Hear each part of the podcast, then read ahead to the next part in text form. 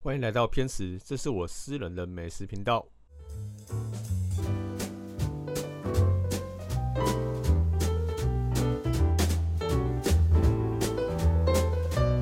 这家位于板桥的自强新村，它在一个小小的巷弄内，我觉得基本上它不太难找，因为它算是一个。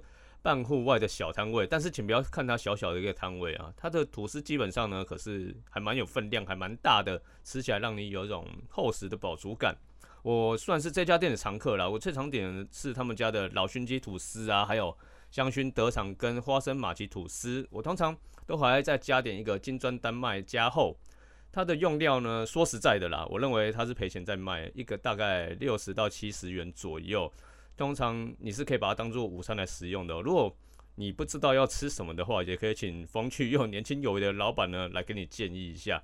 呃，他家用料呢，其实我觉得它配的相当的均衡。它生菜丝感觉就是都会放超出范围的量啊，我吃起来是没有什么负担感。嗯，因为我本身是不太喜欢吃那种太油腻的食材，它配的均衡其实是相当的刚好的。另外，它的花生玛奇吐司呢，它的花生酱。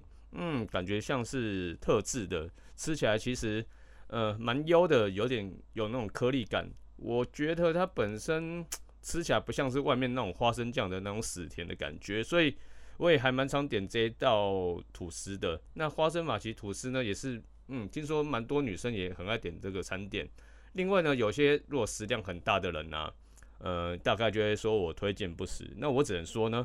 你吃一个吐司吃不饱的话，那你就点两个嘛。像我就是偶尔会点两个的人。好，那今天就先这样子啊。往后呢，还有各地的美食或者是地雷呢，我会再推荐给大家的。先这样喽，拜拜。